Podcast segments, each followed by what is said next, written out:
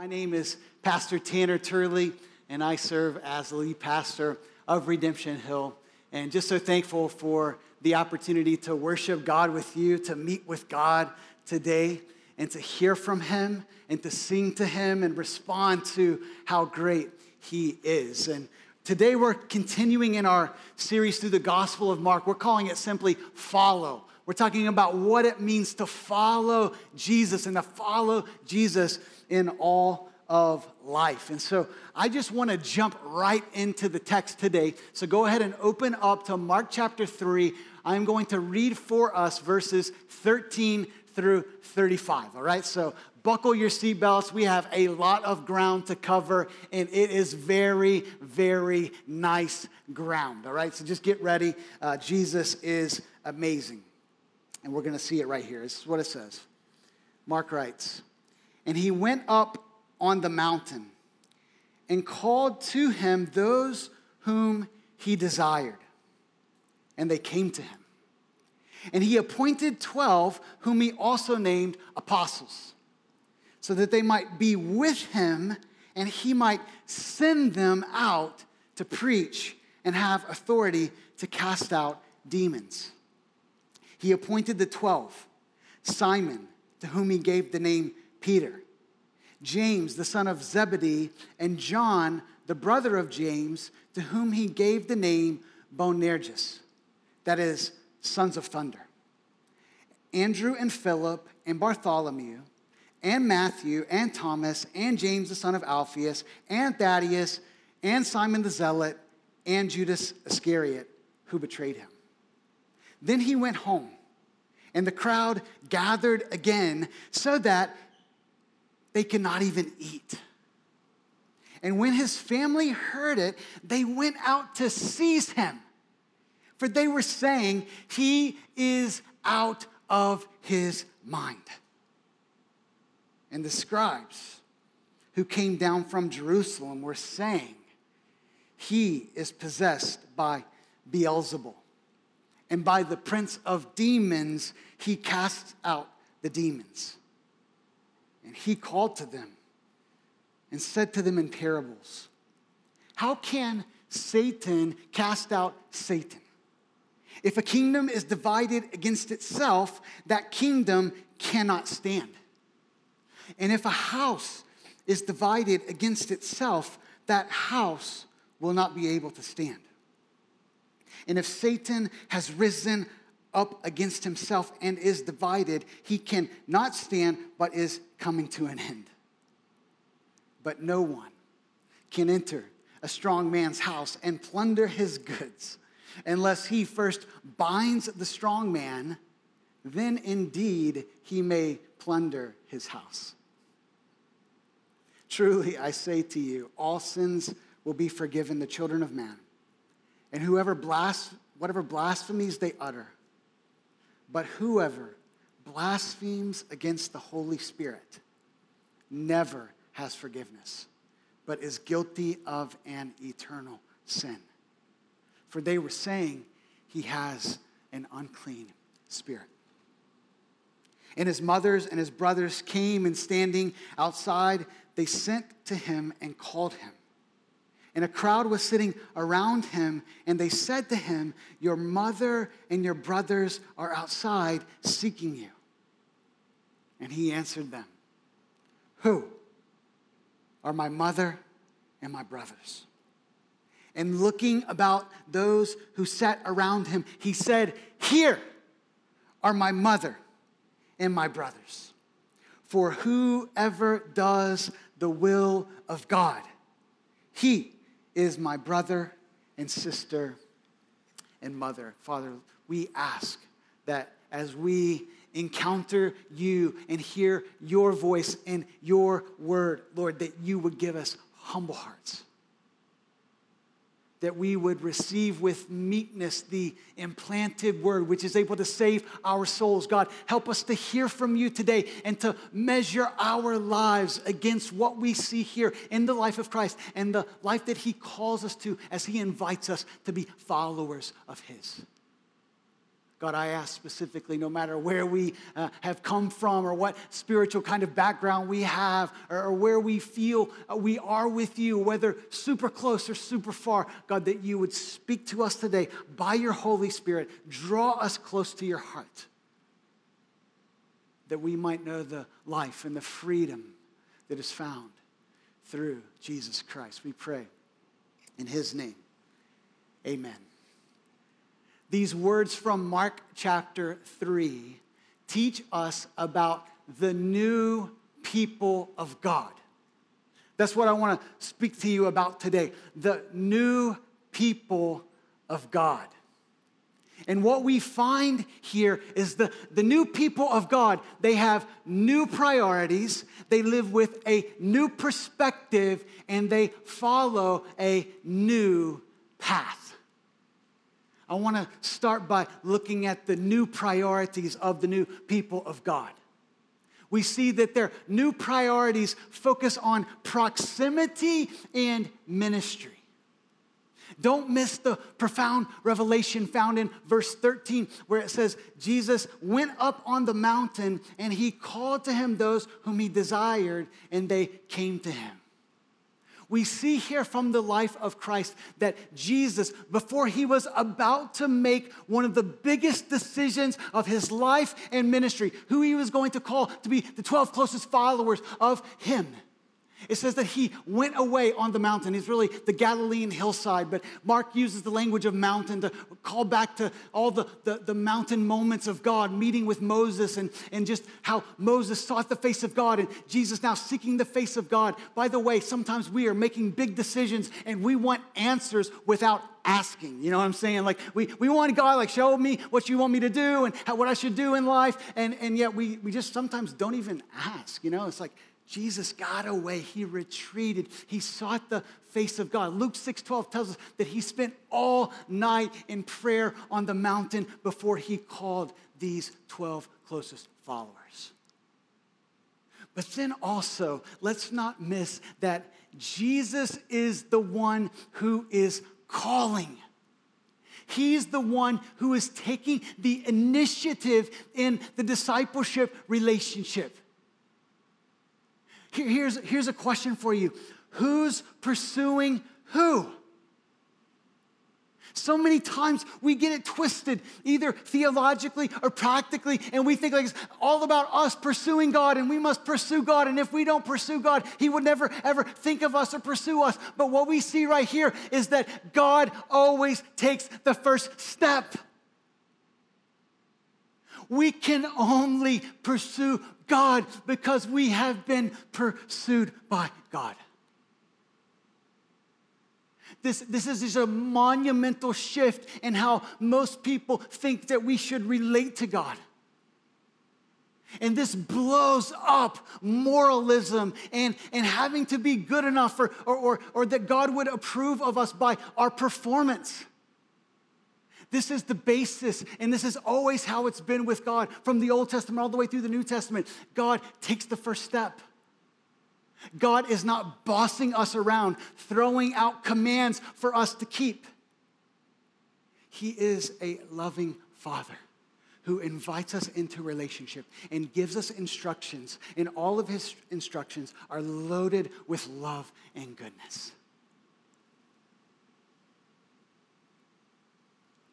And then when Jesus chooses his followers, he chooses 12.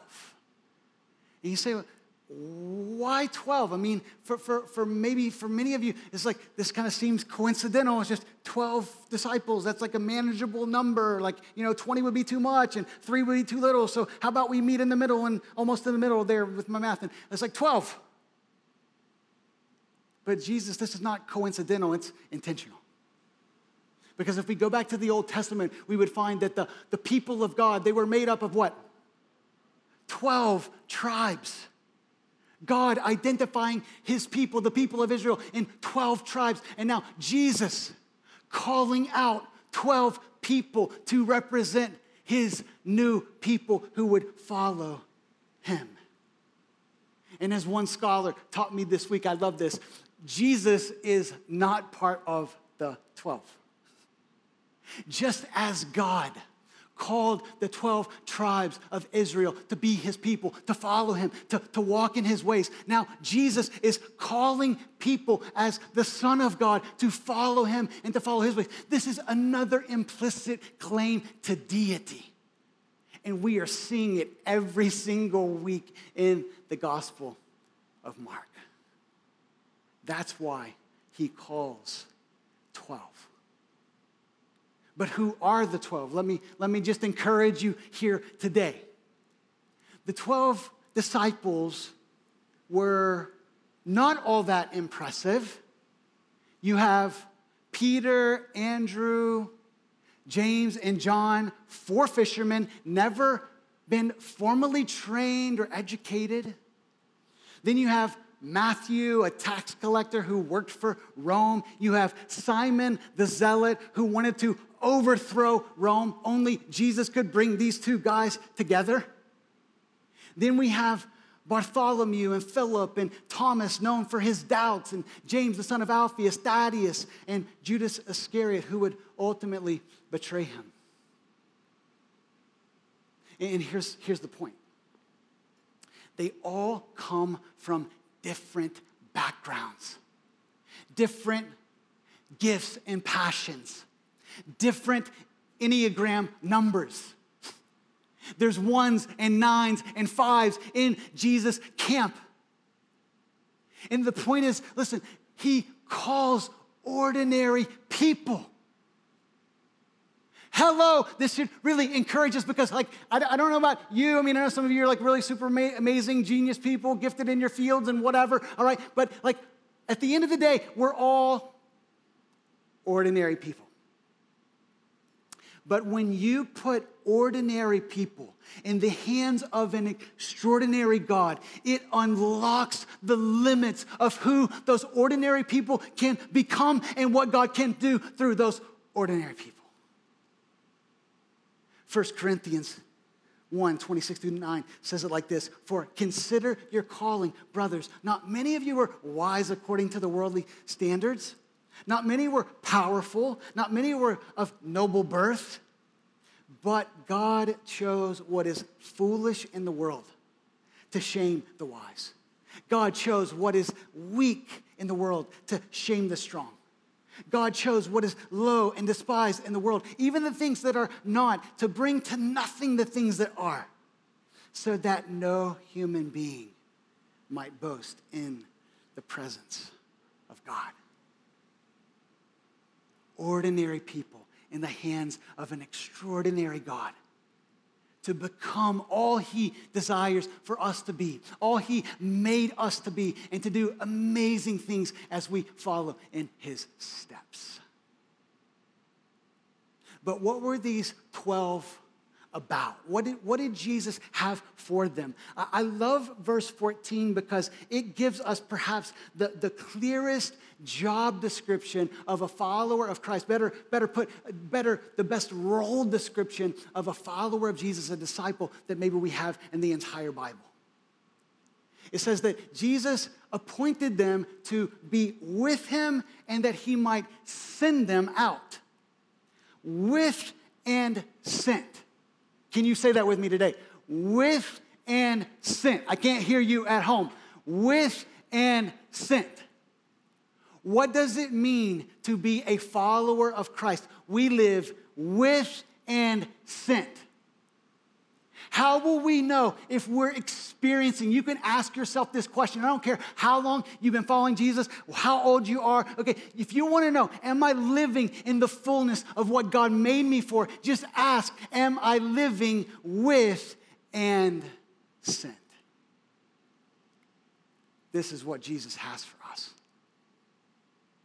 The first priority of a disciple of Jesus is that we live with him. This is about proximity. Isn't it amazing that God invites us to be with Him? God sent His Son, Jesus Christ, to live a perfect life in our place, to die a cruel death in our place, to rise from the dead, that we might be restored in our friendship and relationship with God.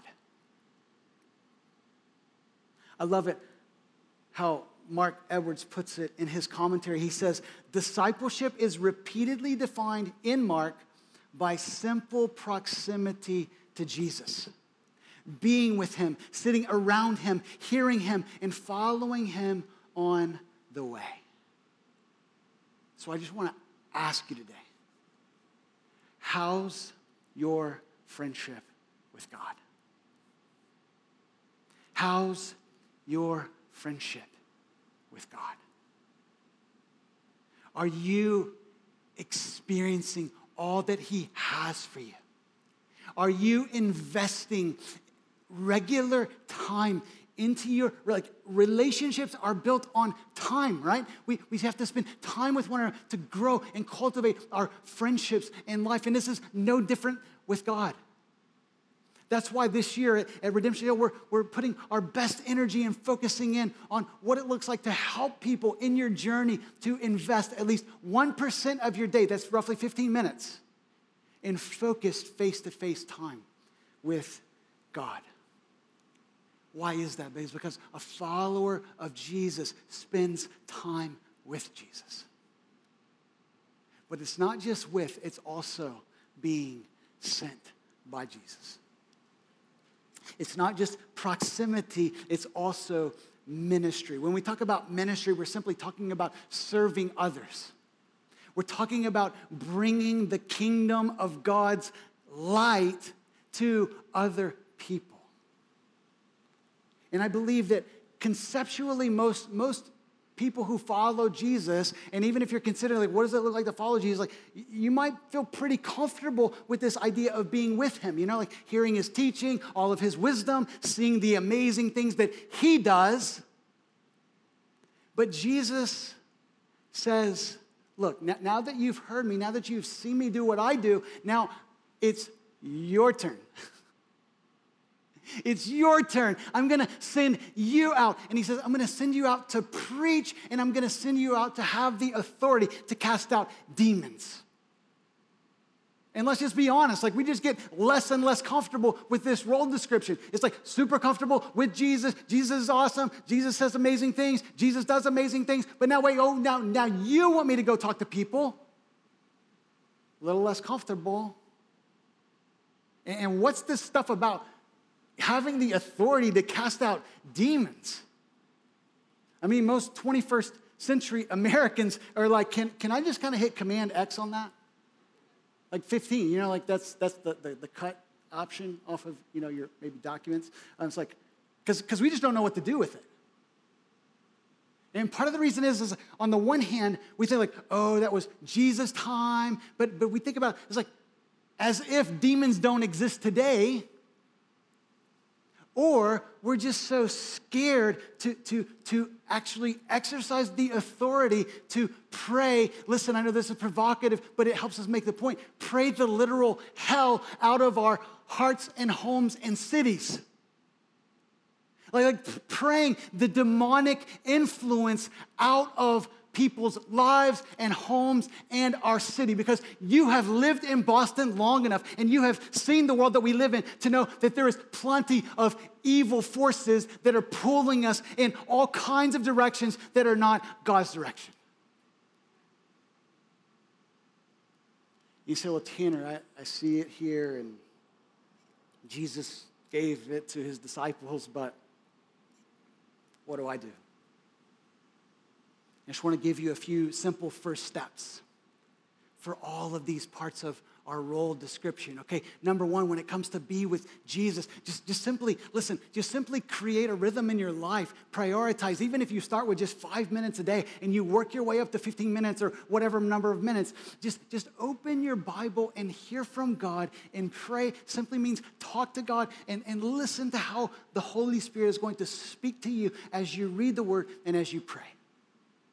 Simple as that. That's being with Jesus. But then, but then preaching is like, you know, we often talk about like, this is not just for the, the guy on Sunday morning who has the microphone. To, to preach Jesus is to communicate truth about Jesus, it's to, to talk about Jesus. And so to accomplish number two, go back to number one. I love this. One of my friends is really encouraging me with this personally. I'm still growing in this too, okay? So, so just as I'm interacting with people, no matter if they know Jesus, if they don't know Jesus, okay, if I just talk about my moments with God, my God moments, my, my God encounters, what, what He's teaching me about, uh, you know, worry and trust and prayer and asking God for wisdom or whatever it is that you read in the Bible this week and joy in God's presence and all of these things. Listen, if we just talk about what we're learning, what God is teaching us, how He's changing us, look, those are conversation starters and pieces that we can help people understand who God is, what He's up to in our lives, and oh, yes, how they can also experience for themselves. And then the third piece, like living with authority over spiritual forces of evil. Listen, like we all pray, right? Like everyone prays. So this is what I just want to encourage you start with prayer. I, know it might be difficult. I know if you never pray about, you know, the demonic realm, that you're probably going to like stutter and it's going to be difficult. But listen, if, if, if it is true, if the Bible is true, if, if the Gospel of Mark is true, if Paul goes on after the death of Jesus and says, We don't wrestle against flesh and blood, but against the powers of darkness over the, the spiritual realms, then just start with prayer. God, I'm, I'm praying against, in the name of Jesus, I'm praying against the demonic influences, the oppressive uh, influences in their life, in our city and you just fill in the blank.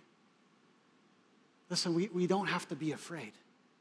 Jesus has given us the authority, He has given us the power to step out. He is sending us out.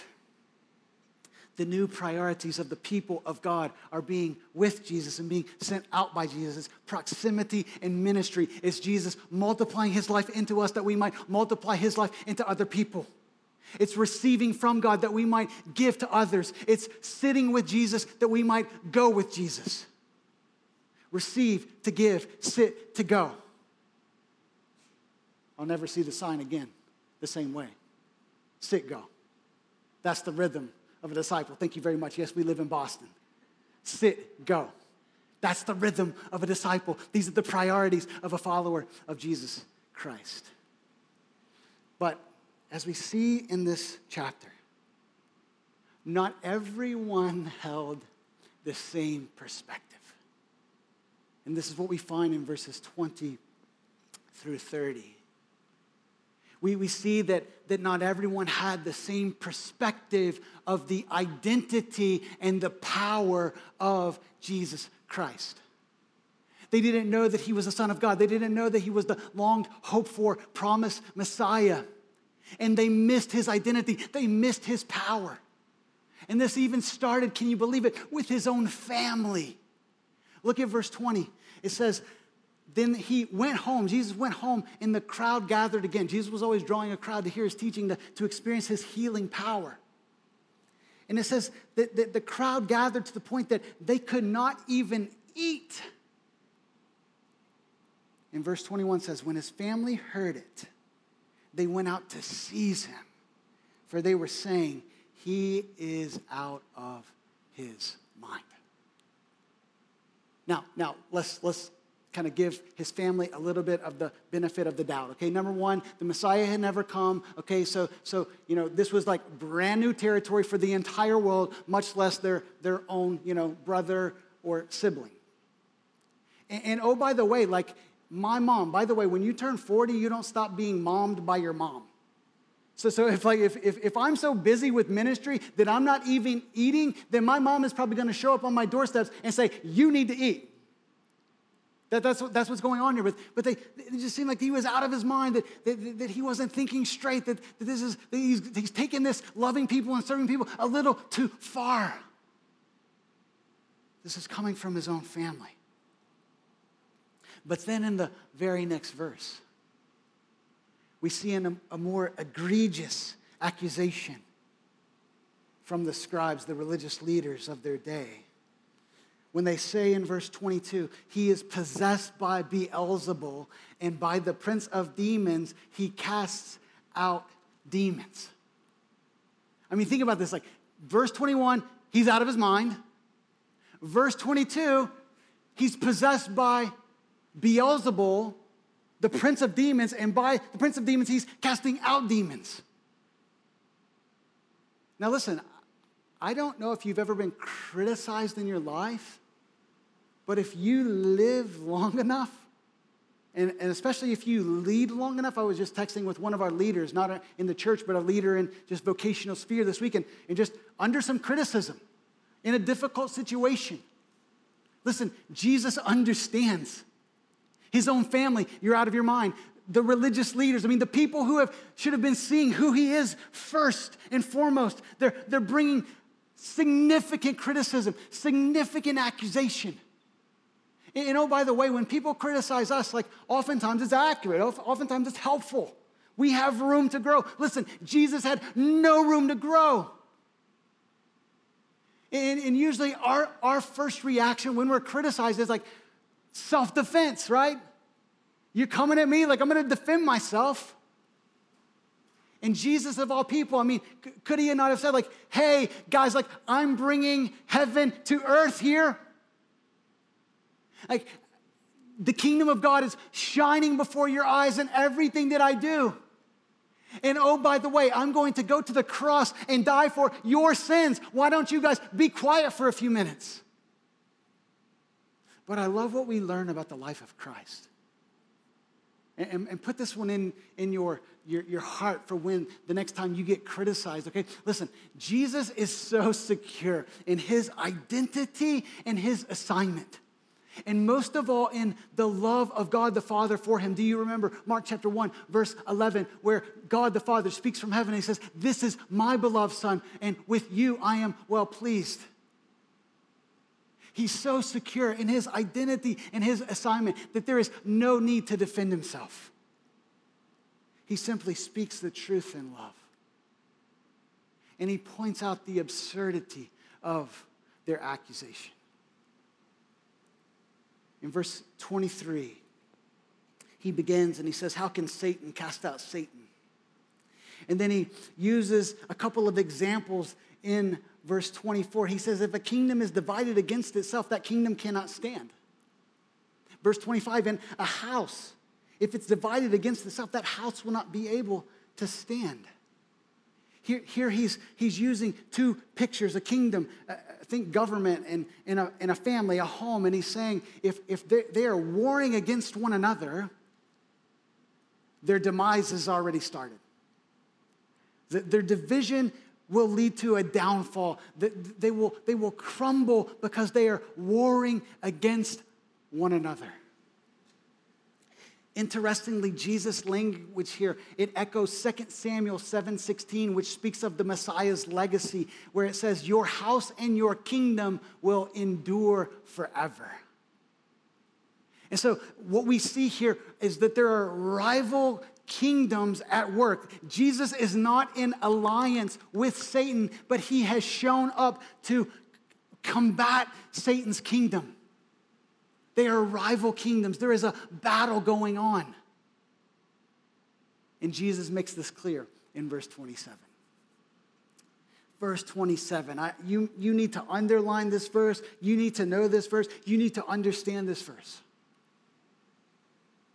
Jesus says this, but no one can enter a strong man's house and plunder his goods unless he is first unless he first binds the strong man then indeed he may plunder his house. So, so, so let, me, let me just explain what's going on here. Okay, the man's house is Satan. The, the man who is entering and binding and plundering, the man who is the stronger man is Jesus. And, and, then we ask, well, well, well, what is the plunder or who is the plunder? And the plunder, we are the plunder. It's, it's, those who have been oppressed by the evil one, who are following the, the, the prince of this world We know this from the context of Jesus exorcising demons and casting out demons from, from people who were oppressed by demons. We know this from Isaiah chapter 49, verses 24 through 26, that talks about how the Messiah will take captives back. We know this from Ephesians chapter 2, verses 1 through 3, that say that all people who are not following the God of grace are actually following the prince of the power of this air, who is no one else but Satan himself. Jesus is taking back what Satan has taken from God. He is the stronger man. And I just gotta say, like, this should make you lean in. If not, like, physically on the edge of your seat right now, like, in your heart, you should be leaning in because we follow the stronger man. We follow the stronger man. Think about what this does for us. And again, this is so mind blowing and probably just blows up your paradigms of what it means to live for God and follow Jesus. Because I think when we hear about Satan and demons, it's like, oh, don't get me, like we're on the attack and we have to like defend ourselves. But Jesus says in Matthew 16, don't miss this. He says, I tell you, you are Peter. And and on this confession, I will build my church, and the gates of hell shall not prevail against it. Think about the picture here. Who is on the offense and who is on the defense? Satan and the gates of hell are on the defense. The church of Jesus Christ is on the offense, battering the gates of hell. Let's not live weak lives. We belong to the stronger man. We are following Jesus Christ, who is taking back the kingdom of darkness with his kingdom of light.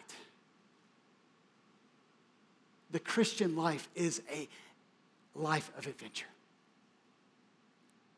If you are buying anything else, you have been duped, fooled, and seduced. Don't bring me this Jesus is boring stuff. It just, it's just not true. And Jesus is doing all of this. He's doing all of this, and now we are doing all of this by the Holy Spirit. We saw in Mark chapter 1 when Jesus was baptized, the Holy Spirit descends on him like a dove to empower his ministry of preaching and casting out demons and healing the sick. And we learn two important points here about Jesus and the Spirit. The first one is negative, and it is eternally serious. Verses 28 in 9. Look at what it says. It says, Truly I say to you, all sins will be forgiven the children of man, and whatever blasphemies they utter. Blasphemy is slander, it's saying things that aren't true about someone. And that's like 28. Can we just pause there? 28 is really, really, really encouraging. It's really, really good news. It says, look at this. How many sins will be forgiven the children of man? All all our sins, all our blasphemies and slanders will be forgiven. But, but now, verse 29. But whoever blasphemes against the Holy Spirit never has forgiveness, but is guilty of an eternal sin. So, so, so if I can just kind of be blunt here and just like state the obvious, okay, uh, no one wants to live in verse 29. No one wants to commit verse 29 unless you are out of your mind, you don't believe in God, you don't believe there's an afterlife, you don't believe there's heaven and hell. Okay, like if, if, if you do believe those things, like you definitely don't want to fulfill verse 29. Whoever blasphemes against the Holy Spirit never has forgiveness, but is guilty of an eternal sin. There's only one sin that's unforgivable. You say, well, Tanner, what, is, what does that mean? Blaspheming the Holy Spirit is attributing the work and the witness of God's Spirit through Jesus Christ to Satan. It's, it's saying what God is doing through Jesus and what that is saying about him. Like all of his works were signs Pastor John taught us this last week about the Sabbath. A sign points to something. So all of the things that Jesus was doing was pointing to the fact that he is the Messiah, the Son of God. And so to deny the Spirit's work in Jesus is to say Jesus is not who he says he is. Jesus is not the Messiah. Jesus is not the Son of God. William Lane says it like this Blasphemy against the Holy Spirit denotes the conscience, conscious, and deliberate rejection of the saving power and grace of God through Jesus' word and acts. This is the eternal sin. This is the unforgivable sin. So, so, so, what I have to say to you this morning is if you've never placed your faith in Jesus Christ, if you've never received, which necessarily means you have either tacitly or explicitly rejected him, then you will be guilty of an eternal sin. That's serious stuff. That's the most serious thing I could ever say to you. And I'm not excited about it at all.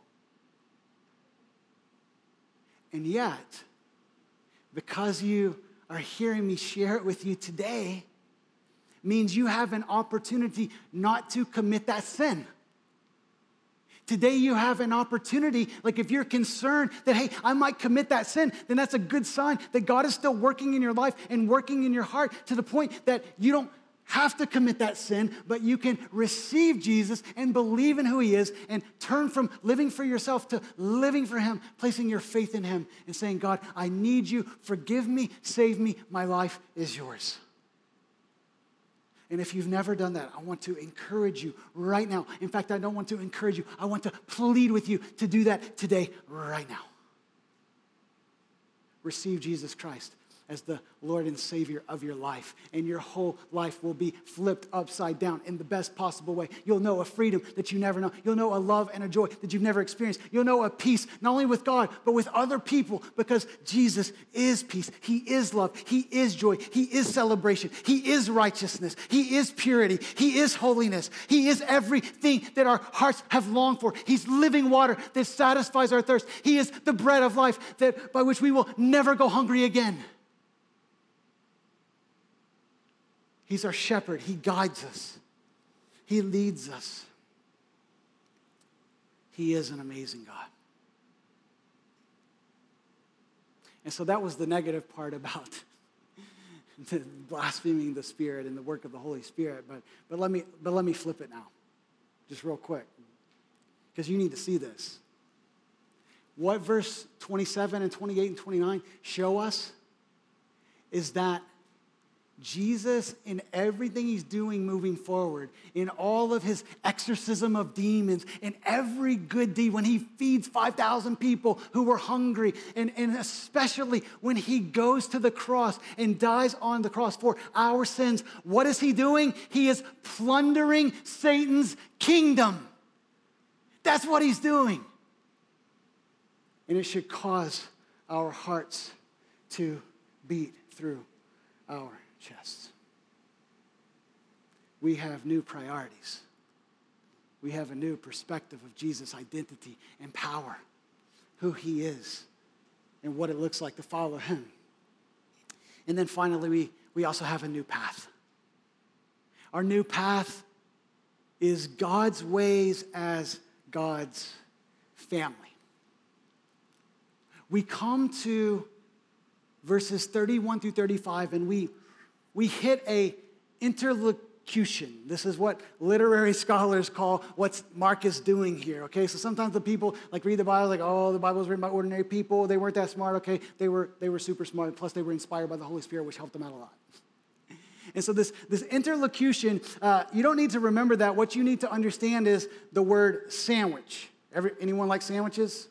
That's right. Uh, anyone ever been to Bob's in Medford? No, new Tufts students, work to the wise. Like if you have to walk to Bob's, just walk to Bob's, okay, and get you a C parm, okay? That's chicken parm. Because what, what Mark is doing here is he's, he's taking the uh, account, and that's the, that's the C parm, okay? That's the chicken parm. But he's, he's sandwiching it with, you know, bread. Usually that's a sandwich. So he has a piece of bread here and a piece of bread here, and that's Jesus' family saying he's out of his mind in verse 20 and 21. And then now in verse 31 through 35, Jesus' family is trying to come in and get him again because, you know, they need to help him out.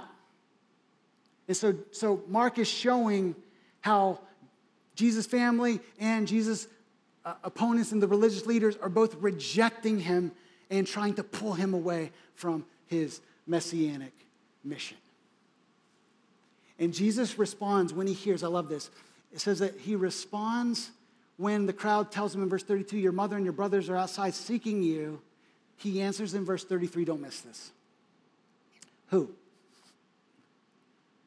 Who are my brother, my mother, and my brothers? And then he looked around at those who sat around him. I love, I love how Jesus does what he does, right? He doesn't just like go right into what he's about to say and the lesson that he wants to teach. Like he lets it sink in. He like pauses and he looks around so that they feel his words. They know, yes, your family may be outside. This is a picture, by the way, of his family not yet believing in him. They are outside. This is what it said earlier, that they were outside in verse uh, uh 20 and 21. And it says, actually, it's not there. It says, it says it multiple times here in 31 through 35 that they were outside, but yet the, the disciples, they are inside, they are around him. And Jesus says to them, Here are my mother and my brothers, for whoever does the will of God is my brother and sister and mother. Jesus, when Jesus says this, it would have shocked their ears. Because in the first century, particularly in first century Israel, there was no greater relationship, no more elevated relationship than one's family. So for Jesus to say something that looked like a rejection of his family, which by the way, it was not, he wasn't rejecting his family, he was elevating his true spiritual family, which is everyone who follows him by faith. And so he's, he's pointing out that now he is creating this new people of God, this new family of God. This is what Ephesians chapter 2, verse 19 says when it says, Then you are no longer strangers and aliens, but you are fellow citizens with the saints and members of the household of God. You are members of the family of God if you follow Jesus. You have brothers and sisters. If you the people around you follow Jesus, they're actually your family now. And this family relationship is of greatest importance. But as the family, and listen again, if you haven't joined the family, you can join the family by putting your faith in Jesus Christ. But, but now, as the family of God, we live in a particular kind of way. We, we live by the will of God, the desires of God, what God wants for our lives. And it's interesting that Mark doesn't take the time to explain that here. And perhaps it's because he's already begun to explain it that, that those who do the will of God are those who look to Jesus, who repent, turn from their old way of life, and follow him no matter what that means. He just actually said what, what it looks like to, to follow Jesus. He said, Those who follow Jesus, who do his will, they're going to be those who are with him and are sent out by him. And this reminds us of what we read in James chapter 1 this week, where James says, Be doers of the word and not hearers only, deceiving yourselves. This is our privilege now as followers of Jesus, as part of the new family of God. That, that it's not just about, listen, sometimes we think will of God and we think like just having a pure and righteous life, okay? And what I mean by that is like, you know, it's, it's about, uh, you know, be, being loving and kind and not hateful and mean. It's about having humility and not pride.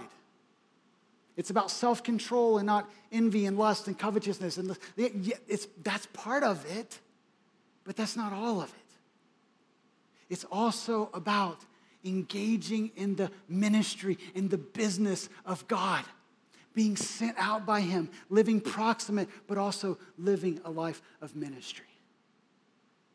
And so, what Mark chapter 3 teaches us is that Jesus is calling people into a new family to join his kingdom work. Jesus calls people into a new family to join his kingdom work. Following Jesus means living the life of Jesus. And I, there's this verse in Isaiah, I can't get it out of my mind since the end of last year. I just want to share it with you. It says this says, uh, So they shall fear, the people shall fear the name of the Lord from the, from the west and his glory from the rising of the sun. It's like all over the place. They're gonna, people are going to see who God is through Jesus Christ. They're going to fear him. That means they're going to respect and revere him. And they're going to, to, to talk about how glorious he is. And this is why. For he, the Messiah, will come like a rushing stream, which the wind of the Lord drives. This verse is all about Jesus. In his coming, he came like a rushing stream, driven by the ruah, wind of God, pointing us to the work of the Holy Spirit. And the Spirit was driving Jesus in his life, in his ministry, in his mission to the point where he was like a stream of living water. Guess what streams of living water do? They bring life. Everything that we long for, the strength that we need to get through the pandemic, and everything that anxiety and, and discouragement and, and, and work and what school, whatever it is. Listen, Jesus brings life. He gives us everything we need to live our lives for Him. But then, Jesus would say this in John chapter 7. On the last and greatest day of the feast, Jesus stood up and cried out, If anyone thirsts, let him come to me and drink. Whoever believes in me, as the scripture has said, out of his heart will flow rivers of living water. Now, he said this about the Spirit, whom those who believed in him were to receive, for as yet the Spirit had not been given because Jesus was not yet glorified. Let me just wrap this up in this way. If you have Jesus, you have his Holy Spirit.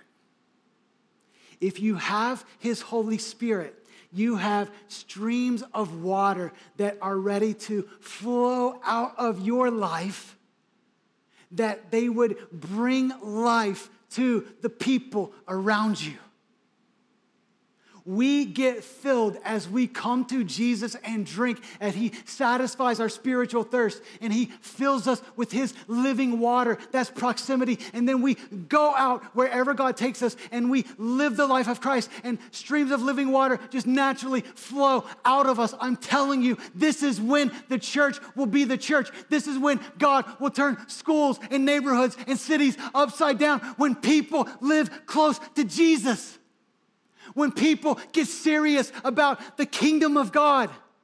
The Holy Spirit is in you if you are in Christ, and streams of living water will flow through your life, overflow through your life as you walk with Him.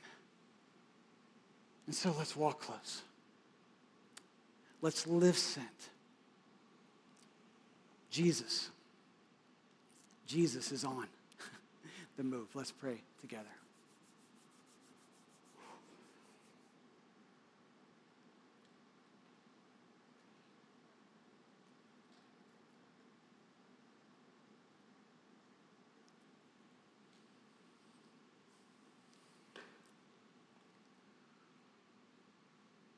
Father, in the quietness of this moment, we need you to do some convincing. Because I've been doing this far too long and I've experienced it myself. God, that it's not, it's not the words of a person.